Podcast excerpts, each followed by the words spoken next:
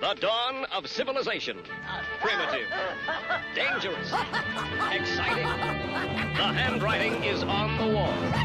If the human race is ever going to amount to anything, it needs The most civilized caveman I have ever seen. Ah, look who's come out of his cave. Hey everyone, thanks for tuning in. This is James from Cave Dweller Music. I am joined by my co-host Brendan, and uh, today we have Tim and Josh from Paroxysmal Butchering, who have recently rebranded as Paroxysmal. Welcome to the show. Thank you so much for coming on. Great to have you. Thank you guys very much. Yeah, thank you And- very much. Glad to be on here. Do you want to maybe just tell people a little bit about what you do in the band and sort of what the band's about if they don't know your music? Absolutely. Uh, my name is Tim. I am the vocalist. I write the guitars and I program the drums. And I've started actually uh, writing the bass for some of the material. And uh, we play brutal death metal mostly. We incorporate a lot of different styles into it, but for you know uh, saving time, we play brutal death metal. and uh, yeah, uh, Josh, you want to jump in or?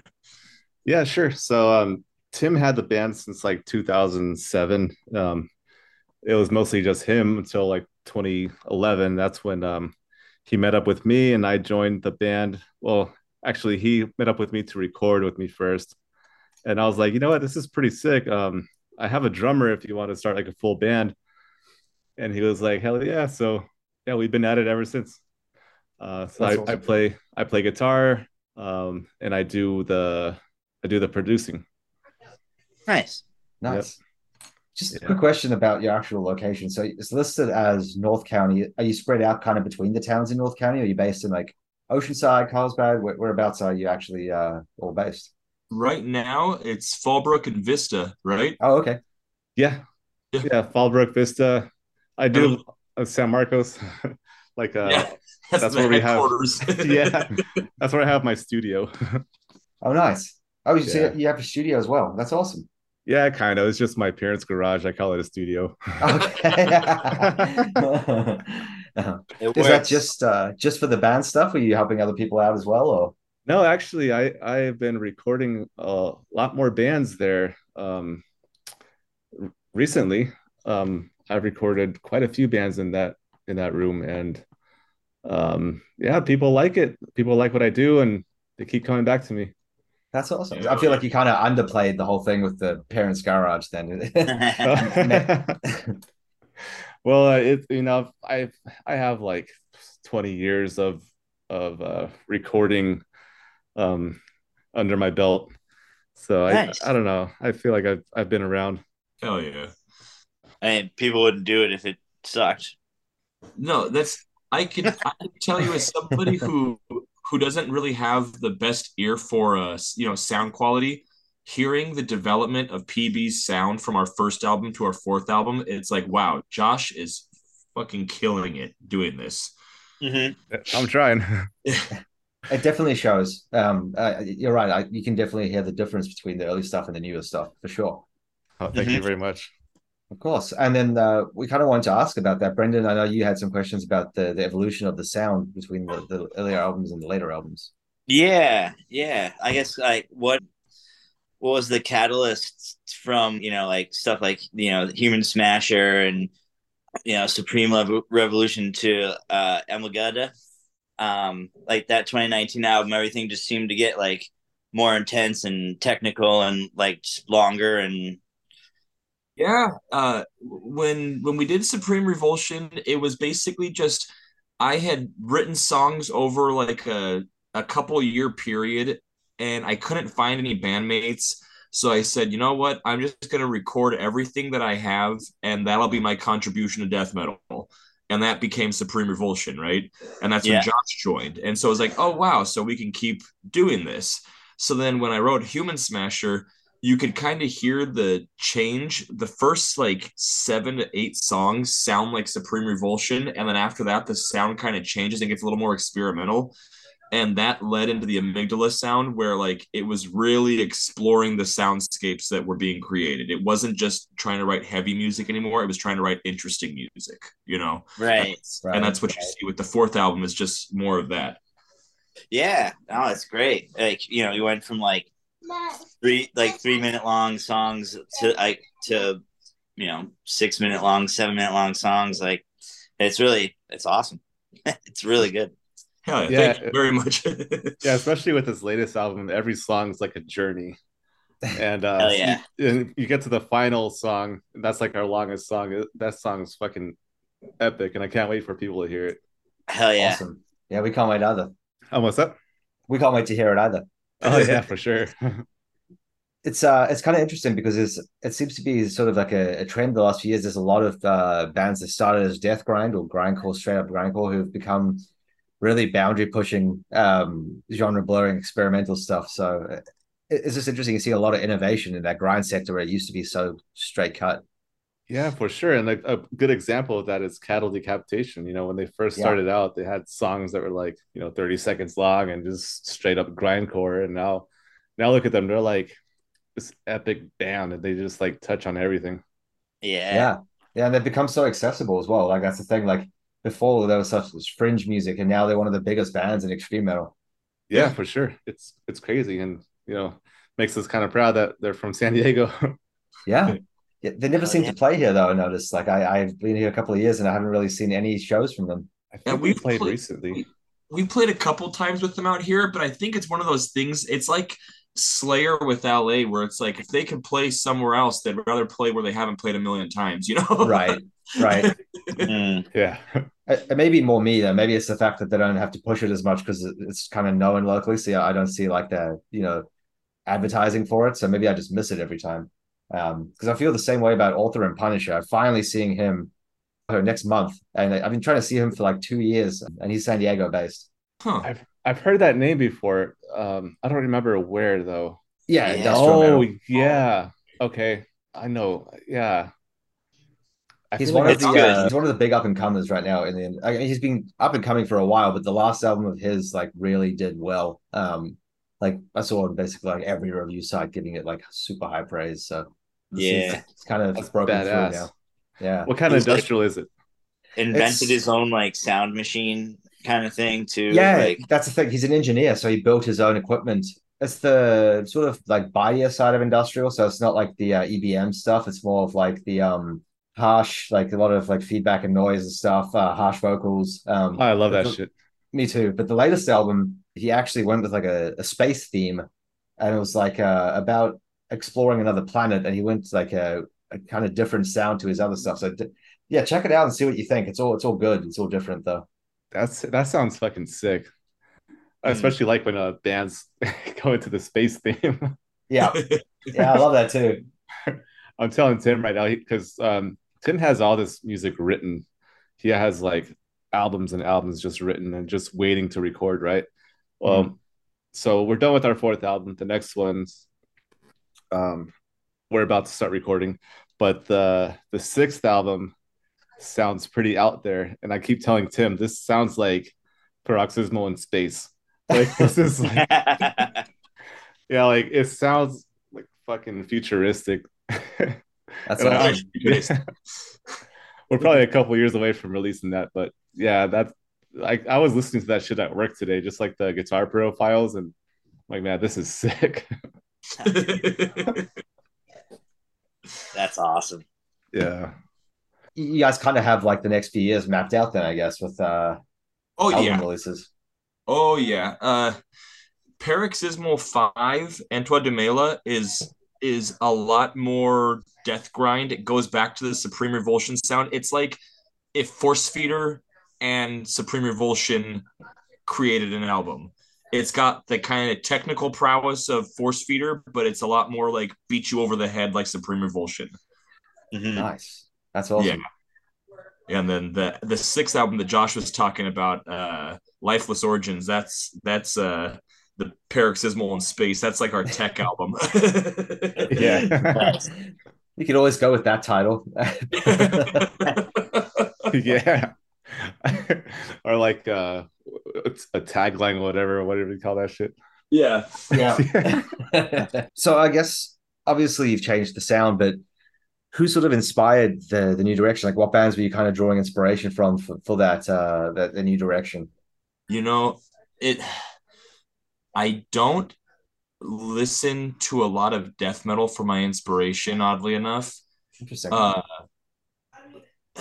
the last two albums, I was listening to a lot, a lot of Oingo Boingo. really? awesome. and uh, I think it it opened up my mind musically where I wasn't so held within a rigid structure saying this is what the music's supposed to sound like. Mhm. It's like Oingo Boingo has that ability to make circus music sound cool. You know, it's like it's it's the more you listen to that band, you're like, man, these guys are serious musicians. And I got really, really into it, and it just really influenced the writing of Amygdala and then subsequently Force Feeder. How weird is it, by the way, on the topic of Oingo Boingo, that Danny Elfman became like what he is to the film industry out of Oingo Boingo? He, you know, he that was because of Tim Burton. I was I watching know. the master class with Danny Elfman, and he said that Tim Burton's people contacted Danny Elfman's people and said, "Hey, like we want you to score this movie about Pee Wee Herman." And he's like, "I've never scored a movie. What are you talking about?" And that kickstarted his career. Interesting. Yeah, I, I I remember seeing it because uh, have you seen that that series on Netflix about like the making of movies, like the behind the scenes thing about how they almost didn't happen type thing? It's I, I try to remember what it's called. There's like a there's a horror version of it. There's a regular like action movie. There's a com like a Christmas version, and they do like they look at different movies and tell the backstory about how they got created. And like so many of those movies that are like iconic classics were almost not made for so like just a myriad of bizarre reasons. But um, the night before Christmas was one of the ones that like they had about 15 different points where it didn't happen. Um, and uh, Danny Elfman coming on as like the soundtrack person was like a big part of the the change up that actually made it end up happening. Um, so ba- basically, the same time as he was making Night Before Christmas, he got Tim Burton got brought on to do Batman. I can't remember which one. I think it might be um, is it Returns? Batman Returns. I want to say uh, one of those '90s ones. Yeah, I think that came out like 93 around the same time. and he just ditched his whole team with Night Before Christmas and goes, "You guys got this," and then just went and made Batman. Um, and all he'd done was like basically like a really rough outline of the concept of the movie, um, and and that was it. And then he basically like brought Danny Elfman on and said, "You write the music." So Danny Elfman made the music before the actual movie was made, and then they made the movie around Danny Elfman's songs from from memory. yeah, Damn. that's, yeah. There was he was saying that like that Tim Burton was like, "Oh, and and here uh, stuff happens." And stuff Yeah. happens here. Exactly. Yeah. He, he literally was like, here's some rough ideas, make a movie for me. And then they like he just came back from Batman. He's like, is it done? They're like, yeah, it's done. He's like, sweet. And then he slapped his name on it and it became Night Before Christmas. God damn, that's crazy, dude. Mhm. To be able to do that, just like you know, give give a an artist like a theme, and they'll, they'll just like fucking go along with it and create something Yeah. that'll match it. It's insane. They did a good Exactly. They did. Uh, The the ultimate iteration that we ended up seeing, they, they scrapped it like multiple times from memory, and then like it ended up the final form becoming what it was in the end. And they were really not sure if it was going to flop or not because it was so out there at the time. wow. Yeah, I remember. Uh, I remember I wanted to see that movie so bad, and my dad took me when I was a kid. Um, everyone was like, I remember the people in box office were telling my dad, "Oh my god, it's so boring" and all this stuff. And I was like, "What?" And anyway, we saw the movie. I fucking loved it. My dad hated it. He fell asleep. I loved it too. That, that was do one of my like to see favorites as a kid. And uh, yeah. just the Yeah. sheer technical aspect of making that stop motion is like insanity. I know, dude. That's I- tedious. Yeah, you got to have a lot of patience for that shit. hmm Have you guys um heard of the movie Mad God? Mm-mm. It's a stop motion movie that took 20 years to make. Um, or it might have 30 even. And it was made by the dude who did all the uh, stop motion effects for Star Wars and Jurassic Park. Um, and uh, he made this like absolute like hellscape nightmare fuel uh, stop motion movie about this guy's descent into hell. And uh, it's just batshit Ah. crazy. Is it a good movie Huh. at least? Yeah, it's it is good. It's it's like super unsettling in a lot of parts. Um, it's like there isn't really much of a storyline. You're mostly just watching it for the insane visuals. Um, Yeah. but it's a wild ride. Came out last June. It did. oh, really? Mhm. Wow. Yeah, finally finished it after like decades of making it. There's a couple movies like that, huh? Like I think Val Kilmer made a documentary that was like took like 20 Oh. years to make, right? Yeah. What was it about? I don't know. I haven't seen it. It's about himself, I, I think. Yeah. A day in the life. I haven't seen it either, but I assume that's what it is. Oh yeah, there you go. It's called. It's just called Val, and it came out in 2021, and it came out on Netflix. I always Huh. remember like it's like the Salton Sea and stuff like that. It was a good movie. I remember him as Batman. Yeah. Batman's good. Mm-hmm. Dude, I had a weird ass dream one time that Val Kilmer lived in my house and and he was he was in charge of telling people which restroom they could use.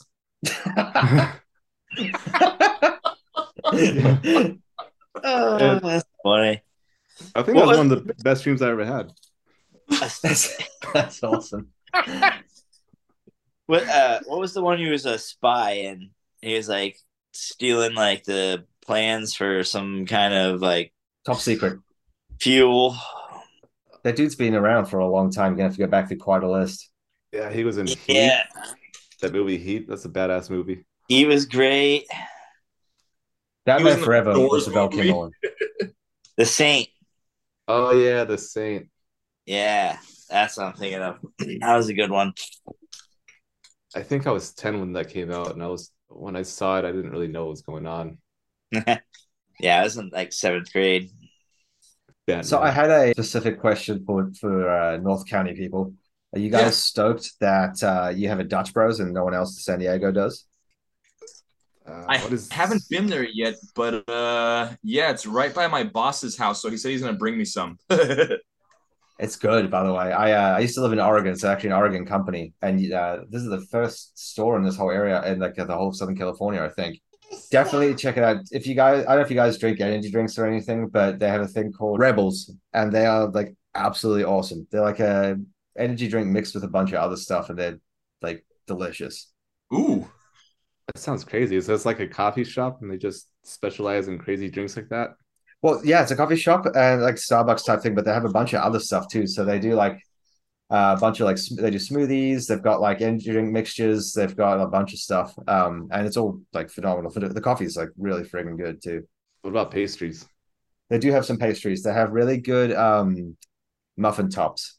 Oh hell yeah, yeah, that's my Muffin shit. tops. The only thing that you have to be cautious Wait. of is that their business model is that their staff are like aggressively friendly and happy. That's the whole thing. Um, Oh, so if you're in a bad mood, it's it's not the the best place to go for food because they'll be like, "Hey, how are you? How's your day going? Oh my god!" I'm like, "Oh, dude, it's like six a.m. I need like oh my god. You know what I Like, appreciate? are you mocking me? I know, I know, dude. That's how I feel when I go these places, and they're like overly like like fake Bubbly. ener- energetic, you know. And I'm like, Yeah. "Man, just if you if you treated me like shit, I would feel better. It's like, Yeah. could you just shh, hand me the drink? Yeah. One time, uh, back in 2013, we were on tour and we were out in Vegas, and it was just a horrible experience. and this lady matched my energy so hard, I was going nuts. I wanted to order this thing called a sandwich. It was just a breakfast sandwich. I'd gotten it every morning that we were there. And we had these free vouchers from the hotel because something had happened and it was like free breakfast on us, you know? And so I go over and I order my Sunwich, and she says, she's just kind of being like belligerent. So I'm being belligerent back to her. And my and our drummer Nacho, Josh can attest to this, is a very like even kill guy. He's like he's not a uh he's not gonna you know rattle the cage you know Yeah. and so he's trying to like maintain good vibes and and me and this lady are getting into it and so after all this noise i hand her my slip for this the sunwich and she goes these are no good here and i'm like oh my god so i'm like fine just give me the sunwich it's after 10 we're not serving it anymore What? wanted to blow up on this woman. I was like flipping out, not just like Tim, go sit down, go sit down now.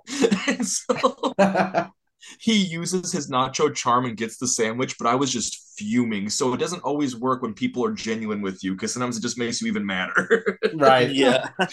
yeah. There's like a there's a fine balance between like being real and being awful as a customer Exactly. service person. Or being really awful. Yeah. Well, it's like when I when I used to work in customer service in college, obviously, all that stuff, and like the you know when you ask people like how's your day going and they give you an honest answer, you're like I really didn't Yeah. want that. Like I know. it's like- you're like how's your day? Like yeah, not not good. I'm like just say fine. Like ev- everyone else says fine, even if you're having the worst day ever. Like I would never tell a customer service person about my problems. I'd just be like yeah, that's you know it's not bad. I could be like diagnosed with cancer that morning. I'll still be like yeah, my day's fine. Yeah. I mean, there, there are languages that have developed ways around this problem that English seems to suffer with, which is like the the plague of small talk. You look at like Mandarin and you say ni hao, and it's like, hi, how are you?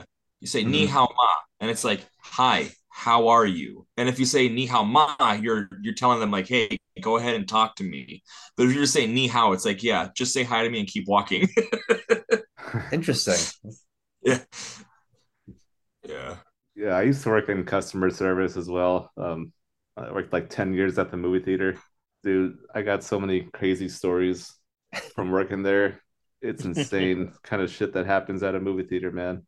I believe it. I've I've seen some crazy. Sh- I, I've been at multiple different theaters where police have been brought in during the movie and removed people and stuff. So yeah, Oh my God, I was probably, that sounds very familiar. You were probably in my theater when that happened. Yeah, we had to kick out this guy um, for whatever reason. It was like during the Casino Royale movie. He was flipping out for no reason, just like kept yelling and cursing and stuff. And uh, customers were complaining about him. So I tried to kick him out, and he just wasn't having it. He kept calling us a bunch of Nazis and all this stuff. And then, so we called the cops on him, and they actually we had we had to turn off the movie, Oh, and Aw. and we had a the, the cops were trying to get him out of there, but he was like re, like refusing to leave, and um, they got to the point where the cop he he busted out his taser what? and and he pointed it at the guy, and he's like, "You're gonna get shot." So the guy like right away he got to got on the got on the floor, and uh, yeah, they took him out of there from there. But dude, Ay, ay, ay. yeah, Some the kind of stuff I've like- seen. I, I don't get some people that go to movies and literally just talk through the whole thing, or like, like why why are you even there? Go literally anywhere else and do that in the entire world. Yeah, yeah. No, it's it's there are those people out there that literally exist just to make things harder for other people. Like I I worked customer service long enough to see it happen where I mean, I watched there was a girl Crystal at when I worked at Target when I was younger and uh she had a guy treating her nice and polite, orders his food from the little food avenue area and then he walks over to the area where the soda is makes a huge mess, looks her in the face, and goes, "You're a woman. Clean this up," and walks out Wow. God damn. for no reason. He was being so polite the entire time, and then just walked over and destroyed like the condiment area. Wow, damn. dude. the What, what was when the I was in. I don't know. It's some it's that whole some men want to watch the world burn thing. Exactly. it's just some people are just naturally rotten people. I was at Target but during college, as many people do.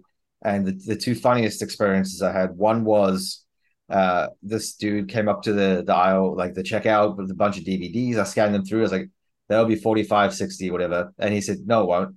And I said, yes, it will. He said, no, it won't. And then he just grabbed the bag and ran out of the store. Uh, oh man. and uh, the other one was this person filled up a shopping cart with Easter eggs um, just after Easter, and uh, I don't know why, but they thought like it was like one Easter egg was on sale in their whole shelf, and they took the whole shelf because they thought the whole shelf was on sale, and I told them it wasn't. Instead of like arguing, didn't say a word, just flipped the cart on its side and smashed every single one of the eggs, What? and then tried to walk out before security came and grabbed them. I was like, they, they just looked me dead in the eyes and just smashed this cart full of stuff, and in, in silence just walked out of the shop. oh, wow. yeah, Crazy stuff happens everywhere. How do we get off on this topic? I have no idea. Brendan, do you want to bring it back home? Uh, yeah. Well, where where in the world is Carmen Sandiego?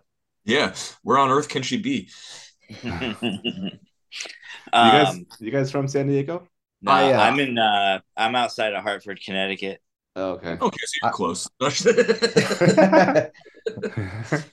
I'm in uh, Kearny Mesa, oh, okay. Awesome.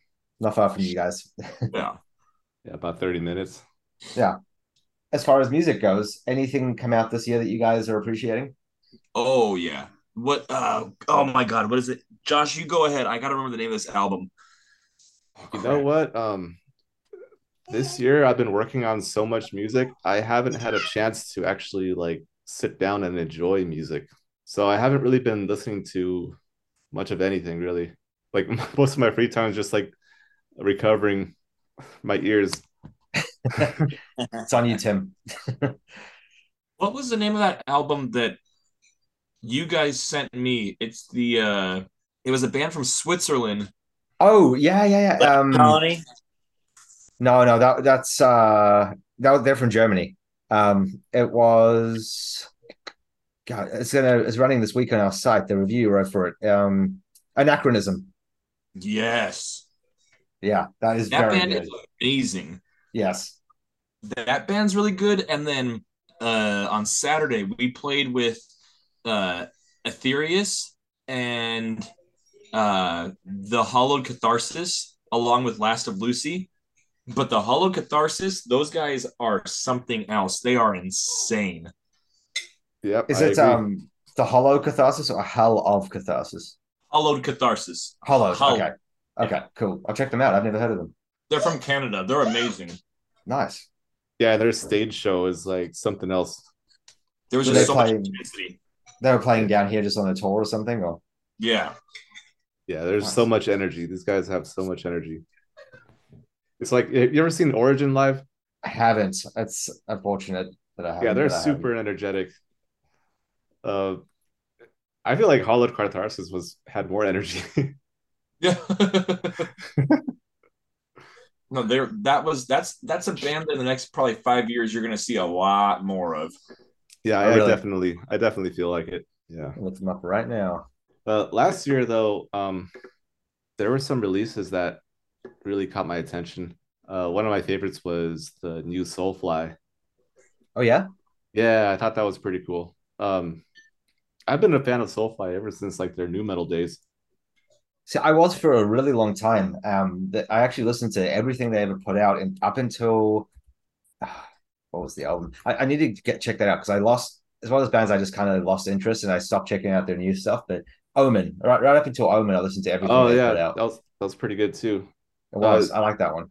I ex- I saw Soulfly last year live. Um, it's crazy because I was at a a Modest Mouse show. I like I like all that. I like all that Ah. shit, right? I love it too. Modest Mouse is great. Yeah. So I was You know- I was at the Modest Mouse. Sorry, Tim. What are you gonna say? Oh no, I wa- I was gonna say I, I saw Modest Mouse live and I thought it was the oddest experience. When, did you see them? It was um at some weird like college um God probably like I can't remember how long ago. I want to say like maybe like 2015 or so. I, I can't remember. Yeah. Um but like they just broke down and set up every fucking song. What? So it wasn't like continuous music the entire time, and I'm just like so confused. I'm like, dude, how the what's the I don't know. But I'd rather I'd rather listen to him on a CD. Yeah, By that's the how I felt too. Um, Soulfly is actually playing here in San Diego on March 31st for 27 bucks. Oh goddamn! I need to go there. It's Um, at uh, Belly Up. oh hell yeah, that's a good venue too. It is. I like Belly Up. But yeah, um, sorry, going back to my Modest Mouse story. I was Yeah, yeah. at the I was at the Modest Mouse show. Uh, me and my wife were there, and uh, that the same night, Soulfly was playing at the Brick by Brick in San Diego, and I just like I was just keeping an eye on the time. I was like, we could probably like leave mid set, uh, leave Modest Mouse's uh, set halfway through and go check out Soulfly. And I was like, we're kind of up in the air about it. And I was like, I don't know, should we, should we not? And then halfway through, like, I don't know, this Modest Mouse, they just weren't doing it for us live. So I was like, let's fucking get out of here. We went to the Soulfly show, got in, and right away, dude, I started moshing. Like, they, I think they played. Uh, fuck, I think I, I'm pretty sure they even played Sepultura's uh, "Roots, Bloody Roots," Nice. nice. and yeah, everyone was losing their shit, dude. And I definitely moshed to that. I was like, yeah, this is a better show. We got uh Brendan and I got really lucky at uh Maryland Death Fest and we got to see Oh, um yeah? Sepultura play with both Cavalera brothers. Uh oh, sick.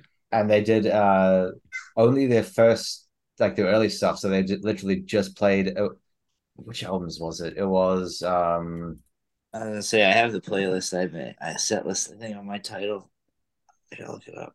it was like it was two of the classic ones. It was Morbid Visions and Beneath the Remains. Like oh sorry, Beneath the Remains and Arise, just from those two albums.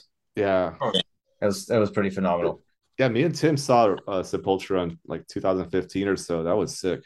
With Was that Hate with the, um, Belphegor. like- Yeah, with Hate and Belphegor. That was an amazing show. Oh, Hate's awesome. I haven't seen them live, but I'd love to. they were great. Oh my god, Hate's like on another level live. They're so good, and they make it look so effortless. Yeah. Yeah. And it's weird because like like the singer's voice is so massive and he's such a small guy. Is he? I haven't actually seen what he looks like. He does have a massive voice. Yeah, he was like super skinny. He um he, they kind of changed styles as well. Like their early stuff was like way more straight up death metal, and then they kind of went in that like blackened death metal direction. Um, like in the later albums, which I, I I like both, but I think the earlier stuff was like super powerful and like super groovy. yeah, I, I agree. I, I like both both too, but I, I do like the later stuff. Mm. Um, Brendan, I uh just noticed the time. Did you have any of those questions you had lined up you wanted to fire off? Um, yeah. So uh, we were talking about food earlier. Um, and uh, would you rather have your functional decomposition uh, sauteed or fried? What? Functional decomposition? yeah, He's that is making some lyrics of yours. He has he has children. It's it's a dad joke. Yeah. Um, I don't know. I feel like this is a trick question. it's all good. Um, that was a total flop on a dad joke. It's all good. Um, the I'll just cut it out and I'll, I'll cut it out afterwards. That's all good. Um, Julian pie. Can you tell me about this Julian pie I've heard about? it's Okay. delicious pie. All right, so Julian Pie, let me tell you something about that. If you go to Julian, there is a restaurant called Julian Pie, and everyone in Julian shits on that restaurant because the apples aren't even from Julian. Whereas like the other rest, the other pie shops in Julian, like they're legit and they actually get their apples from where they live. But this is more like I don't know. It's more of a front than anything, and it's it's sad because they're the most popular company and you could find them like at any store here in San Diego. Like you could pick up a pie. And I'm not I'm not gonna lie, they're really good. They're really good. But if you go to to Julian and hit up the other pie shops, um, there's just no comparison. Joshua Julian- Alvarado is a muckraking bastard. The Julian Pie Company is delicious. No, I'm just kidding. No, I, I completely agree. Uh, um, there's a place actually, if you're coming into Julian, like what five to ten miles out, where we go, and there's no line, and you get your pie and you leave, and it's the same pie, and it's delicious. oh, is But that the place that's like Julian- it's down the hill? Uh, so you like go the back way out of Julian, and then you hit that T intersection, turn right, and there's that pie shop just off to the right there. That place, Exactly. yes, that place is good. Yeah, it's you just go there. You get the same pie, and it's just two hours less of your day gone. you know? Yeah, the line the line at the Julian Pie Company's like the actual restaurant you one you were talking about is insane. yeah, Yeah. Yeah, you could spend all day there. it's like a souvenir pie. It's not even like you know people just go there to say I got the pie here, and it's like yeah, well go down the street and get it, not stand in line. you know? Get it from else? get it from else exactly. yeah, dude. What are, what are the what are the food things you got? We got a, a contentious one here. So, uh, what is the best place to get tacos in San Diego? Ooh, what kind of tacos are we talking? Like street tacos or like birria? Let's let's do both. Ooh, yeah. I love love birria. Best, best place for each. Okay, I'm gonna say that uh Birria El Padrino in Oceanside is like on another another level for birria. And street tacos, you could just close your eyes and throw a rock and hit a good taco place in San Diego. It's I I can't think of the best one.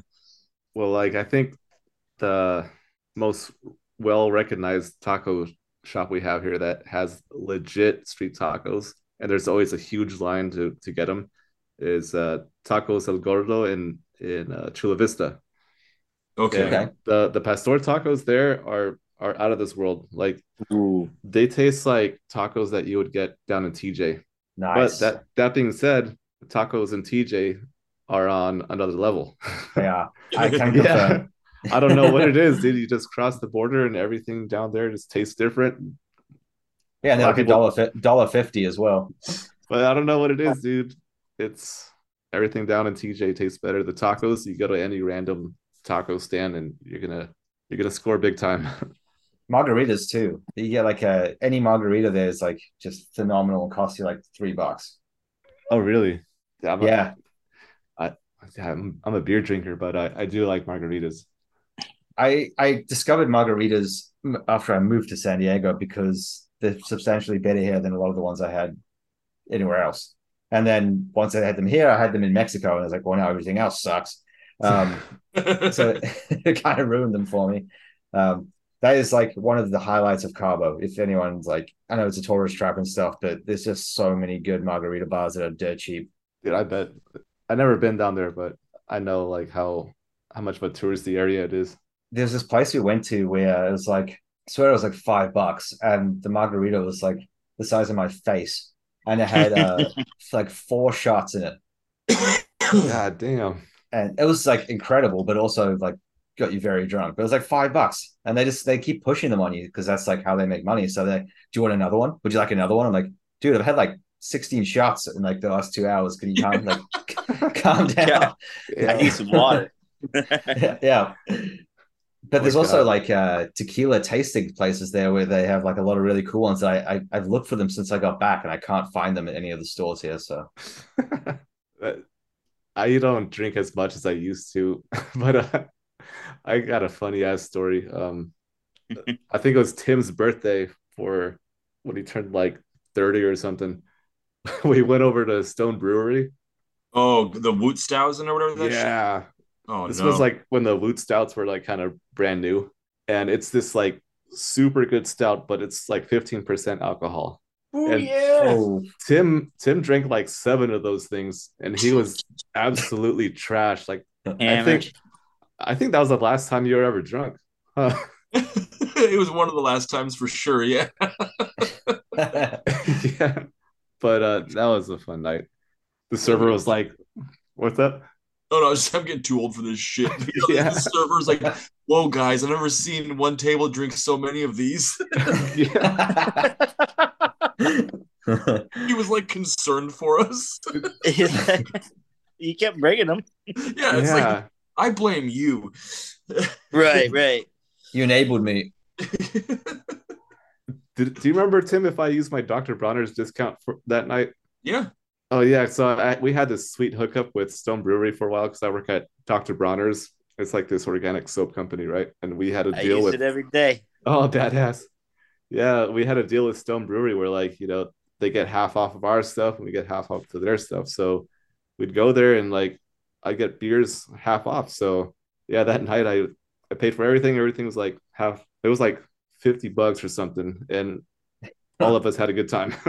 That's awesome. yeah. Oh, on the taco note, have you guys tried uh their food? There's a couple of them, but the food trucks, uh, Seafood La 57. No. I haven't. It's in uh South Park, and it's always in the Target parking lot. Um, and is probably like even like comparing to TJ and stuff, it's still some of the best seafood tacos I've had. Ooh la la. Have you have you been to the taco festival in San Diego? I haven't, I because I was out of town the last time they had it, but is it is it actually worth going to? Is it good? Okay, so the trick with that is you go really early. Get there Okay. super early because once two o'clock comes around, I don't know what it is, people start getting drunk and really stupid, and then the tacos, I mean, tacos start running out. So They run out of Yeah. tacos at the taco festival. Yeah, so get there super early, eat your tacos, and then get out because it gets wild there. Good to know. yeah. Yeah, I'll attend this year. It's uh, it, it looks pretty cool. I always see the flyers and stuff. It's like fifty-seven vendors or something like that. Crazy. Yeah, Damn. dude. It's pretty cool.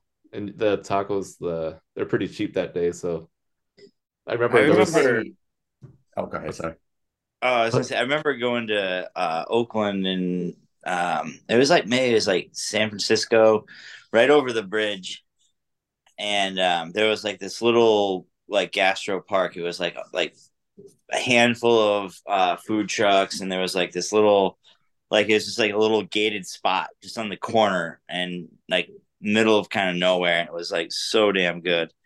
dude, it's nothing like a good taco place. Some of the best ones are those guys that let you sit up on the footpath outside bars and stuff, and like you're coming out like after a couple of drinks, so like, do you want a taco for two bucks? You're like, hell yeah, I want a taco for two bucks. yeah. I wish we had more of those here in San Diego. It's more like a like an LA thing, I feel like. There's a couple places in North Park that have that. Yeah, it's, it's too bad they're they're trying to get rid of them. Are they? Yeah, the street Really? vendors. What's your uh, favorite venue to play live in your city? But You know what?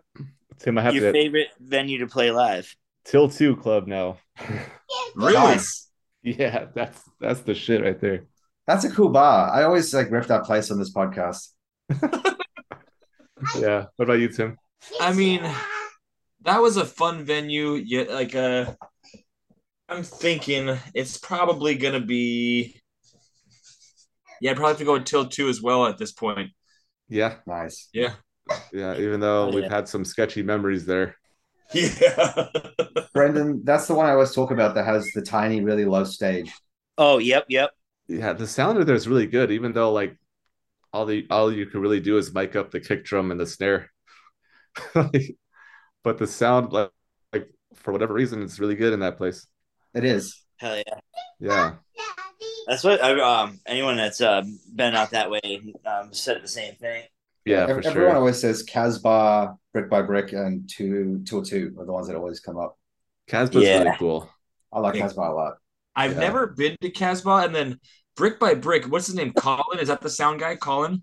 Yeah, Yeah, my homie Colin. Yeah. Hell yeah, that guy is. He is a sound master. He makes bands sound freaking amazing. he does. Mhm. He's very good. Yes, Yeah. he is. I love. I love working with that guy. Yeah, we both studied audio engineering at uh MiraCosta. Well, there you have it. Yeah. Nice. Um, what is your favorite city to play live? Kingman, Arizona.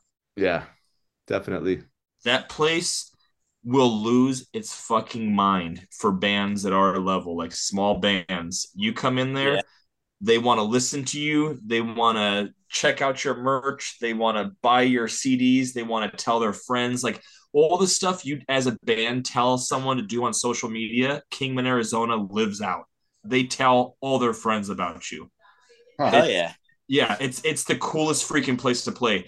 It's like everyone's your age, but they still have the enthusiasm of teenagers where it's like, oh man, I want to spread this around. I want to get everyone listening to this. That's Hell awesome. yeah. Yeah. We first played there in like 2012 and um dude, everyone was super into our shit and like I don't know, word spread around over there about us and everyone in Kingman likes us. Yeah. Just well received. That's awesome. Yeah. Yeah, that's like our second home, honestly. We play there and it's like we're playing in front of a hometown crowd. They'll Yeah. pack whatever place we play and they like they're just cheering the entire time. It's it's it feels like you're playing at a much larger concert than you are, but it's just the 50 people that are in attendance are making the noise of 200 people, you know. Hell yeah. That's Yeah. Yeah. That's awesome, man. That- Yeah, I I feel like we try- don't Catch a show out that way. That'd be fun. Yeah, it's a super small town. How far is that from uh, San Diego drive wise? What, six hours? Five, six hours? Okay. Yeah, six hours. That's but not I feel bad. I feel like um uh San Diego probably has I don't know like the, the shows if you were to take a show in San Diego versus a show in like Los Angeles or or in uh, Arizona San Diego's like really tame. I don't know if you guys have experienced this, but It like is. yeah, Definitely. like the um, people have more energy in in Los Angeles and everywhere else. But um, yeah, San Diego people uh, kind of just go to the show and just enjoy the music. They don't really get into like the crowd too much. I've noticed. Exactly like I don't know what it is about us. We're just so low key. Yeah, it's two chill. It's all the beer and all the weed. Yeah, it is. I mean, you never really hear about crazy, crazy shit happening in San Diego. It's always some big city, like really, really big city. Right, exactly. Yeah, no, it's like because Brick by Brick's probably like one of the biggest metal venues in town, and there's almost never like if there is a pit, it's like five dudes, and Yeah, they yeah. of and everyone, everyone else is just like smiling at them and watching them have a good time. Yeah, you know, I, I last year I also saw uh, Rob Zombie, and he he admitted to the crowd, he's like, you know what they told me when we were booking this tour? They're like, oh, don't play San Diego. They just don't have it anymore. Everyone was telling him that, and he he told that to the crowd, and everyone's like, boo. but it was funny, but it just goes, it it, conf- it confirms what I'm talking about. Like, like you it's a known thing. yeah, yeah, for sure. Interesting. Yeah, but I mean, I, I love San Diego. I do too. Yeah, I love it city be- in America. because it's low key. I think that's why I like it. yeah. Yeah, that's that's like definitely like one of the reasons I like living here compared to like LA or something. Everyone here is just super chill. hmm exactly. Yeah, I've, you said that before. You're like you you like uh you like living there. It's not as stressful. Definitely. It's like everyone's like a little more laid back, a little bit easier going, less hustle bustle. Um, it's starting to change though, even since I moved here, because all the LA people are moving down. Yeah. Mhm. Yeah, our Bring weather's down. good. Yeah, weather's good and it's cheaper, Yeah. slightly. It's hard to believe that San Diego is cheaper than something, but yeah. I know. Although I think you can find cheaper in LA, just probably don't want to. Yeah, exactly. yeah. Right. Brendan, And then, you got any uh, others? I was gonna ask who did the artwork for Human Smasher. It was an artist, a Russian artist named Stray Child. All right. Yeah. And who found him? it was by my love. I'm sorry, it was a um our record label at the time, Darren Jin, the guy who ran the label, was looking for art as well as you know we were, and he found that and said like, "I want this to be your album cover." And it wasn't even really a like it wasn't even our say. It was kind of just like, "This is the album art," and I was like, "Well, okay, I guess I guess so." Interesting. I've had people tell me though that that's like their favorite favorite album cover. The It's- colors, yeah, I'm sorry. Oh no, no. It's I was gonna say the colors, like all like it's just that it's it's weird. It's awesome. it's yeah. Yeah, it's different for sure. Skulls coming out of like his like face or I don't know like, what is going on there. It's awesome. My favorite album cover is um Amygdala. Heck yeah. Mm, Yeah, Amygdala's album cover. That has a funny story. that is story. really badass too. Yeah, we're Tim, do you want to tell the story? Yeah, okay, so we were at Knotfest, and uh, I'm laying in the grass, and I look up, and this guy's walking on stilts, and so I snap a picture of him, and I look at it on my phone. I'm like, "That's our next album cover," and so, uh, so I just edited the photo a bunch and kind of made it look distorted. And what we wound up doing is we found this artist on Instagram and basically just told her, "Hey, can you repaint this picture?"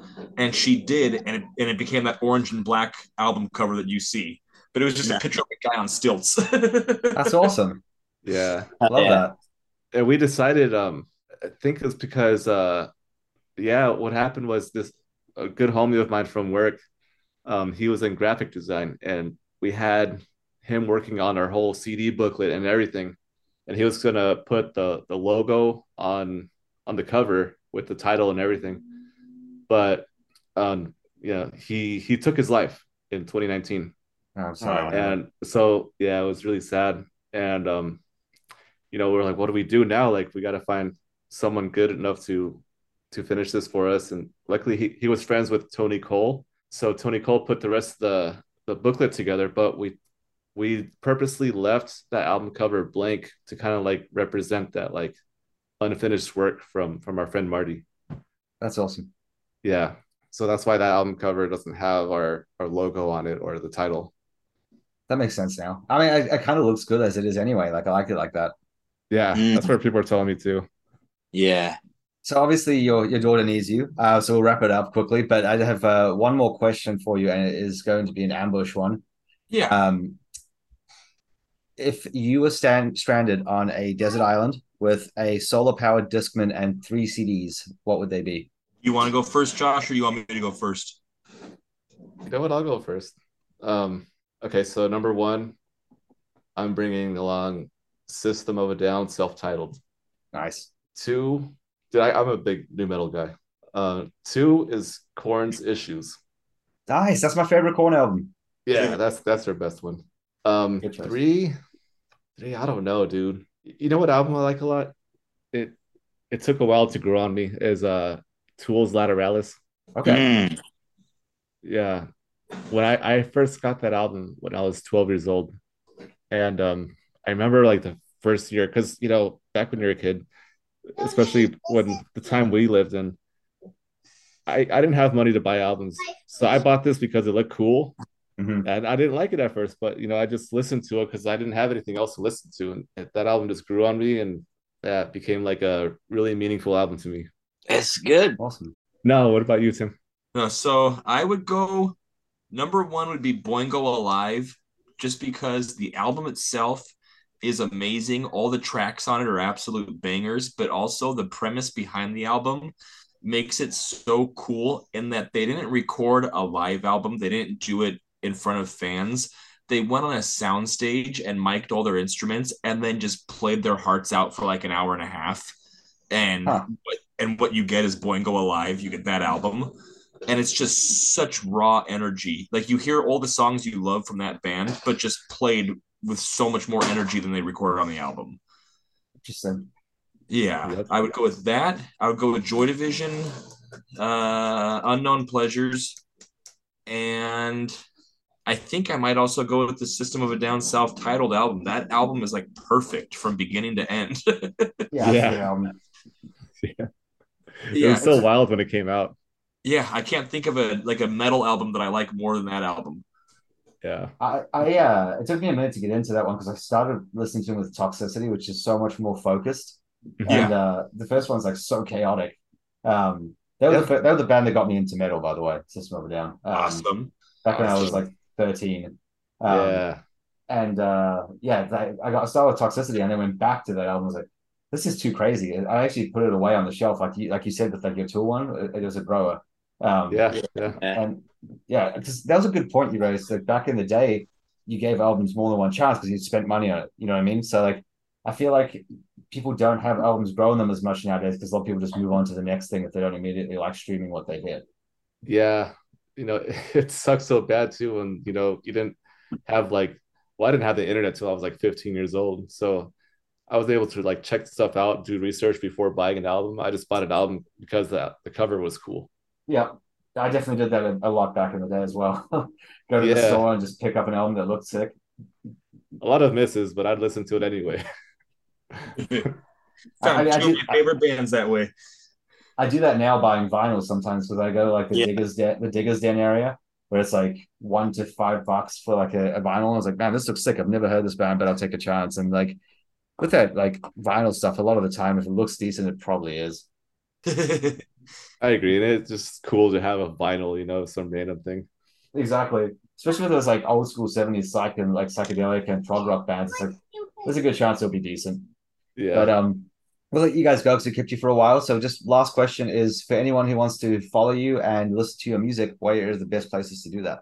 You can do that on Bandcamp, on Spotify, on YouTube. But uh, if you just go to paroxysmalbutchering.bandcamp.com or just even our Linktree, if you want to look up our, our Linktree, it's just, you know, Linktree slash paroxysmal butchering or paroxysmal butchering slash Linktree. Um, it has all of our links there. And you will also find links. I'm just going to plug this real quick to my books that I wrote. Uh, you can find those as well on those links. I did not know that you wrote books. Oh yes, I, I've I've published two books, and I'm uh, in the middle of writing my third. I think you might have mentioned that when we talked the other day about very briefly, but that's awesome. Like, uh, what what are they about? They are short stories. They are centered around just uh, dark humor. They center around uh, homelessness and drug abuse and just all the ugliness of uh, of society and the and the things that that basically people get brought to when they have nothing left. Okay, interesting. Yeah. And what are they called? It is called The Eastern Outskirts, and the first book is just called The Eastern Outskirts, and the second book is titled The Eastern Outskirts Nonstop Turbo Noir. Go ahead. I was just going to ask, are they like physically published? Is it digital or? Yeah, you can get them either for your Kindle or you can just buy copies of them. Uh, they're on they're for sale on Amazon. No shit. Awesome. That's great. Should definitely check that out. Uh, Well, Yeah, thank I'll- you. Oh, sorry. I'll, Go I'll- ahead, Josh. Sorry, I just want to plug in some stuff of mine real quick. Go Um, ahead. Yeah, yeah, go nuts. Yeah, so uh, I've uh, been working on a couple projects. Um, keep an eye and an ear out for the Brass Cats. They're a ska band from from Escondido, and I just recorded their their latest EP that'll be out very soon. Right now, I'm working with a band called Desiccation. Um, their full length album will be out very soon as well. And next in line, I have Cephalotripsy. I'm recording Cephalotripsy's next, next album. Hell yeah. That's awesome. Yeah. That's definitely good. Yep. That's all I got. Awesome. Well, thank you so much to both of you for coming on the show. And uh, so we also tried to sidetrack talking about San Diego's problems, but uh, it's, uh, it's, uh, it's great having you on. And uh, we'll definitely get you guys on again, maybe like sometime after the uh, the next album comes out, before the the fifth one. Sounds good. Awesome. Thank, Thank you you very so much. much for having us on. Anytime. cheers. yeah. Have a good night, guys. All right, you too. Thanks. Thank you. And for anyone listening at home, thank you so much for tuning in and uh, stay tuned next week for another guest.